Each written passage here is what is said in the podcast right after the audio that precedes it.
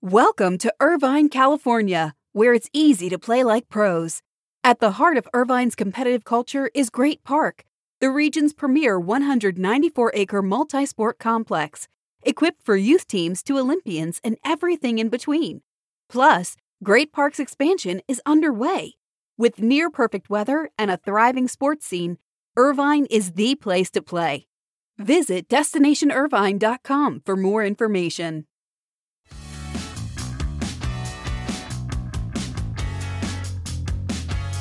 Well, I hope everyone is ready and looking forward to a few fun, relaxing days and a peaceful Thanksgiving holiday. I'll be chilling right here in Charlotte and I look forward to some downtime. I'll run a turkey trot tomorrow morning, but then have the rest of the day to chill. On behalf of everyone at Sports Business Journal, I want to say how thankful and grateful we are for your support of everything we do, especially the Morning Buzzcast. And this is your morning buzzcast for Wednesday, November 24th. I'm Abe Madkour. Hope everybody is excited for the next few days. Let's start with a big report, a very big news report from the St. Louis Post Dispatch, which is reporting that a monetary settlement is nearing completion in the Rams relocation lawsuit. The figure of the settlement was not disclosed. As we noted yesterday on the Buzzcast, lawyers representing Rams owner Stan Kroenke and the NFL are in St. Louis for a mediation session with lawyers representing the city of St. Louis and the county to discuss settlement possibilities. A source told the Post Dispatch that lawyers were working late Tuesday evening to inform all NFL owners of the deal. Now, such news that a settlement is close would indicate the NFL is very eager to avoid a January trial over the Rams move. That trial would ask a St. Louis jury to decide if Kroenke, NFL owners, and the NFL broke Missouri law by violating the league's relocation guidelines during the 2016 relocation of the Rams from St. Louis to Los Angeles. So any settlement here would be very noteworthy and very important. It would get this very controversial case behind the league. It would prevent the airing of any dirty laundry or confidential material that could be very damaging to particular NFL owners and the league. But it would also represent a major change for the league or a change of heart for the league as the NFL largely downplayed this lawsuit for quite some time. But we will have updates throughout the day on sportsbusinessjournal.com and into the weekend. This is a very important story. And if a settlement is reached and announced, please check Sports Business Journal for all the details. This, of course, is a huge sports weekend. NFL on Thursday and Thanksgiving. You have rivalry games on Friday. You have Ohio State visiting Ann Arbor to take on Michigan in the game. And many predict it could be the most viewed college regular season football game in years. You also have golf. Turner Sports is back on Friday with its fifth iteration of Capital One's The Match. This marks the first time that neither Tiger Woods nor Phil Mickelson are on the course for the match. This will feature Brooks Koepka and Bryson DeChambeau, who of course have their own very public rivalry. But the match on Black Friday will be simulcast across TNT and TBS and other Turner networks, and it will go from 18 holes to 12 holes. Turner Sports believes this could speed up play and reduce the amount of time that viewers have to commit to the match. The match will be held at the Wynn Golf Club. It'll have Phil Mickelson and Charles Barkley as analysts. Meanwhile, another veteran of the match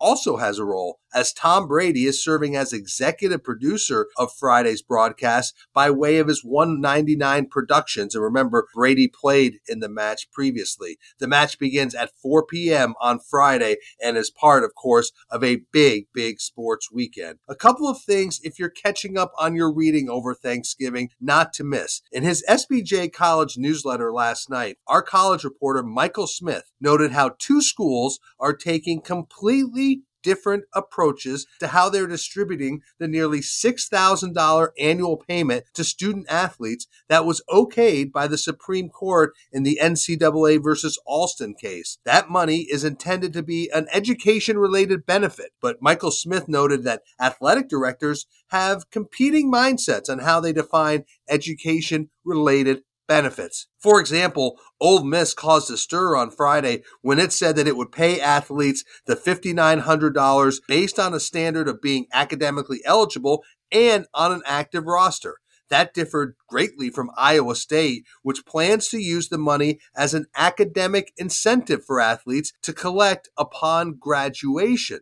So both conferences, the SEC and the Big 12, have said they'll let the schools decide how to handle the distribution of the funds. And Smith outlines that there is little consistency among athletic directors, and it's causing some to question the approach. So, an interesting take to read if you missed it. Another good read over the Thanksgiving weekend read Terry Lefton's compelling profile of Nike historian Scott Reames, who recently retired after three decades at the company. This is in Terry Lefton's column in this week's Sports Business Journal weekly edition. Scott Reames has seen everything at Nike. He watched Nike grow in revenue from $3 billion to nearly $45 billion.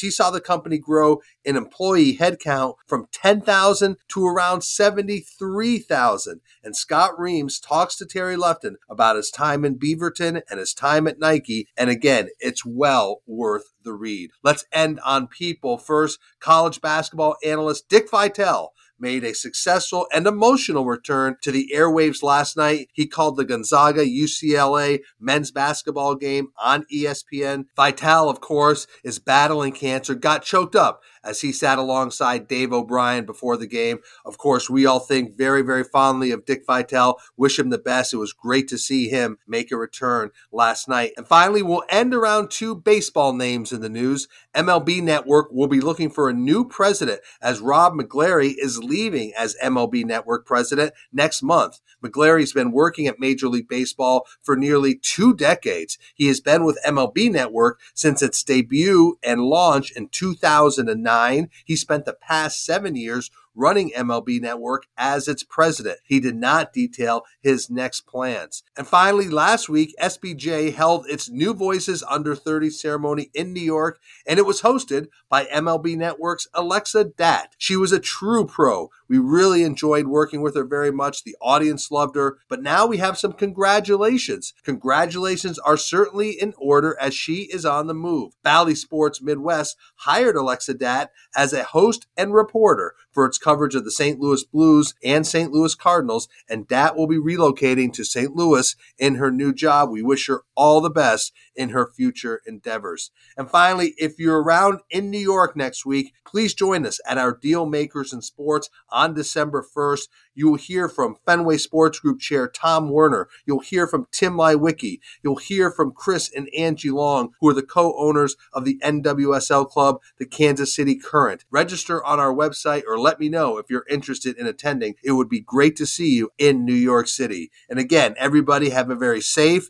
peaceful, and relaxing and joyous Thanksgiving. This is your morning buzzcast for Wednesday, November 24th. I'm Abe Madkour. Have a great few days. I'll speak to you again on Monday.